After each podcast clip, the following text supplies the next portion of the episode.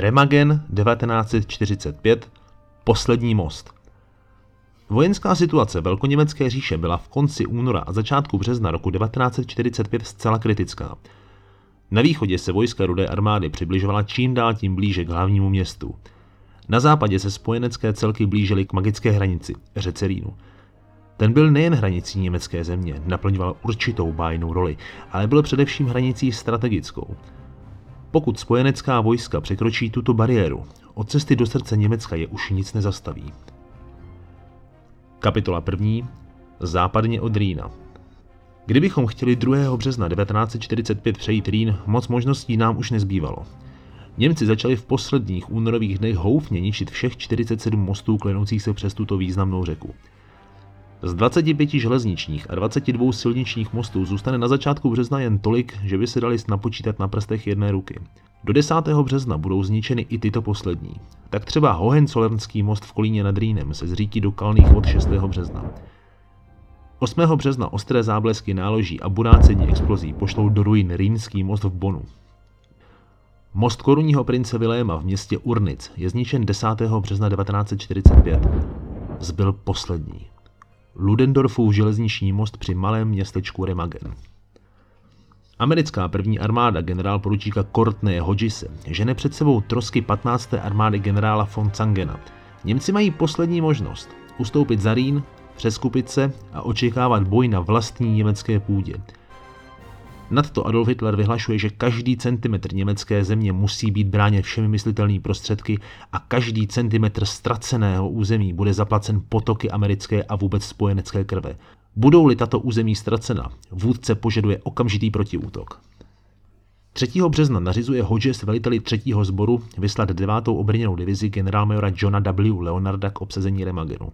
Přesně jak to známe z onoho slavného filmu, být obrněným hrotem kopí. Tanky, nákladáky a transportéry ženou se k Remagenu. Mimo tohoto městečka měla být rychlým manévrem totiž obsazena další dvě. O samotný Remagen v, tom, v této fázi bojů tak úplně totiž nešlo. Původní americké plány totiž počítají s překonáním řeky na dvou místech, severněji a jižněji od města zároveň. Všechny mosty, na které američané narazili, už ležely zničené v kalných vodách Rýna. Proč by to u tohoto mostu mělo být tedy nějak jinak? Přestože letecký průzkum amerického letectva ohlásilo stojící most, američané však předpokládali jeho brzkou destrukci. Všechno změnilo hlášení průzkumníků poručíka Timmermana z 9. obrněné divize. Jeho čita totiž prorazila na vrchol zalesněného kopce nad městem 7. března ve 13.00. Hlášení znělo naprostým překvapením. Dole stojí železniční most a nepoškozený. Malé město dole pod kopcem neslo jméno Remagen. Tím bylo dosaženo pozoruhodného úspěchu. Otevírá se však nová kapitola, nazveme ji třeba Závod s časem. Průzkumníci dokonce požadovali dělostřeleckou podporu, aby odřízla německé jednotky na západním břehu. Američtí kanonýři ale nebyli dostatečně rychlí a průzkumníci podle staršího rozkazu most pouze pozorovali. Takřka přímo pod rukama jim procházely civilní, ale i nekonečné vojenské kolony ustupujícího Wehrmachtu za Rýn. Důvod, proč Němci most stále ještě nevyhodili do vzduchu, byl docela prostý. Potřebovali jej ještě nějaký čas jako životně důležitou ústupovou cestu pro vojenské jednotky, proto jej co nejdéle chtěli nechat otevřený.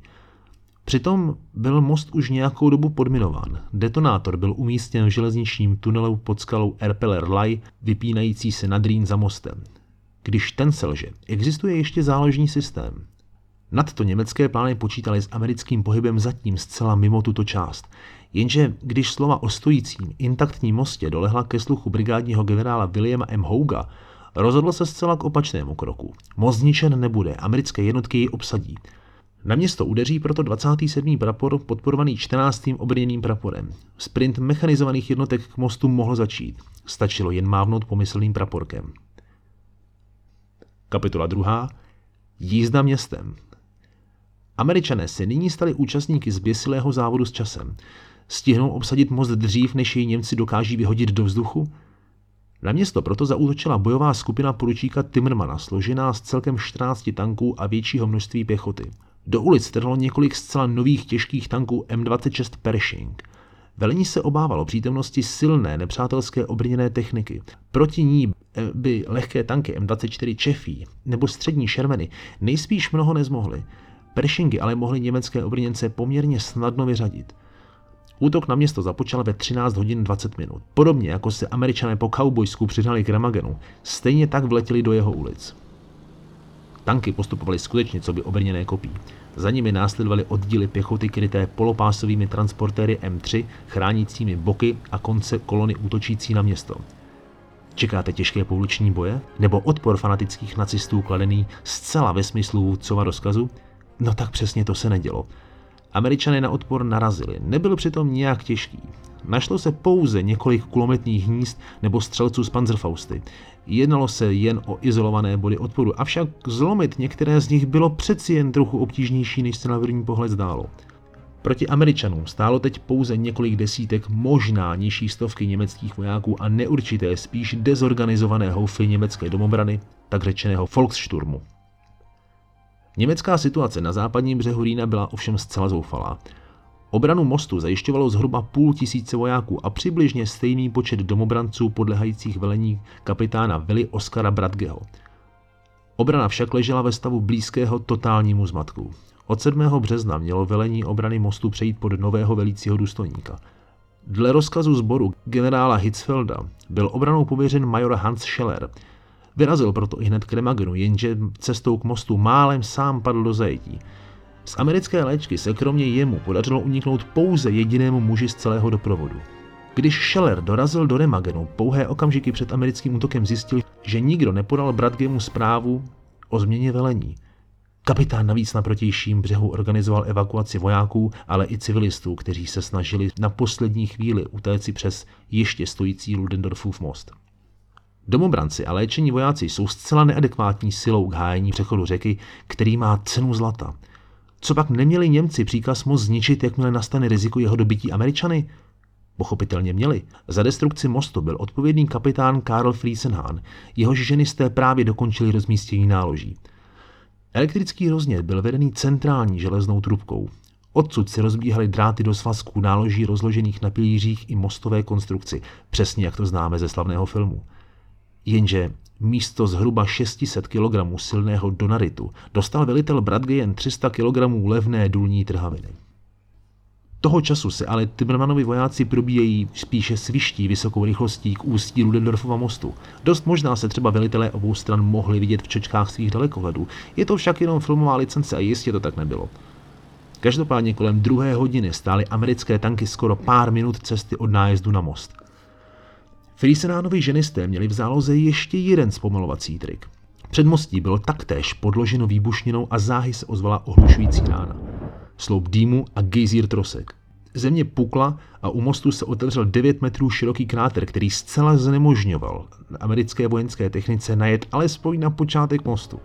Závod časem rezběsil zrychluje. Američané oblehají předmostí a Bradge dělá naprosto nemožné, aby se hnal písemný rozkaz k demolici mostu. Bez něj se neobejde a nelze Ludendorffův most poslat do skázy od Rýna. Major Scheller, fakticky nejvyšší velitel v oblasti demolici stále odmítá. Velmi brzy se k naléhání na majora Schillera připojuje i velitel ženistů kapitán Friesenhahn. Ručičky na hodinách ukazují něco málo před třetí hodinou. Kapitola třetí. Obsaďte ten most! Američané zatím sváděli souboje s německými družstvy v okolí západního předmostí. Kulometná palba vedená ze dvou mohutných kamenných věží útočníky stále držela zatím v úctivé vzdálenosti od vstupu na most – Vzhledem k obřímu kráteru se Timmermanovi muži nemohli opřít o obrněnce, které zůstaly stát daleko za ním. Čas od času některý z tanků vypálil z kanónu, cíle tankistů ale už ležely mimo zorný úhel. Granáty z tankových kanónů tedy přelétaly nad bojištěm bez výrazného účinku v nepřátelských řadách. Obsazení mostu nespočinulo jak jinak než na pěchotě. Těsně před třetí hodinou odpolední Timmermanovi muži dospěli ke vstupu na Ludendorffův most – Nyní ohrožovala již jen sporadická palba z pušek a občasné samopalné dávky. Tyto momenty byly jakousi přestávkou před mnohem těžšími boji, jenže situace se měla výrazně změnit a to dílem doslova několika vteřin. Někteří muži z Timmermanovy jednotky totiž zajali asi dva nebo tři německé vojáky. Ti rychle a velmi ochotně vyklopili informaci, že most poletí do vzduchu. Bylo by celkem zajímavé v tomto okamžiku pohlednout do tváří Američanů. Stáli totiž jen pár kroků od životně důležitého mostu, který měl pro ně prostě neuvěřitelnou cenu. Informaci o vyhození mostu do vzduchu asi kolem čtvrté hodiny odpolední potvrdilo ještě několik zajatých domobranců. Podle Timmermanových hodinek zbývalo do demolice asi něco kolem slabých 30, maximálně 45 minut. Americké dělostřelectvo začalo tedy ostřelovat protější břeh zadýmovacími granáty k položení silné kouřové clony znemožňující obráncům postřelovat těleso mostu. Timmermanovi muži mezi tím nasadili bajonety na pušky a zautočili, respektive chystali se zautočit na vlastní vstup na most a celou mostovku. Na východní straně, v tunelu pod skalou, postupně vrcholilo drama destrukce mostu. Ve 3 hodiny 20 si kapitán Feisenhahn pokusil elektrickým roz- rozněcovačem odpálit nálože. Nic. Impuls dynama přes krabičku rozněcovače vyšel, jenže očekávaná exploze však nepřišla. Proč? Co se pro boha stalo? Vysvětlení selhání dodnes přesně úplně neznáme. Silně pravděpodobný se jeví náraz tankového granátu do části vedení trubice z kabely. Mohly být prostě poškozené a proto nedošlo k iniciaci náloží. Mezitím američané už ale vstupují na most. Tanková palba vyhání německé obránce z mostu a umožňuje americkým vojákům mnohem snadnější postup.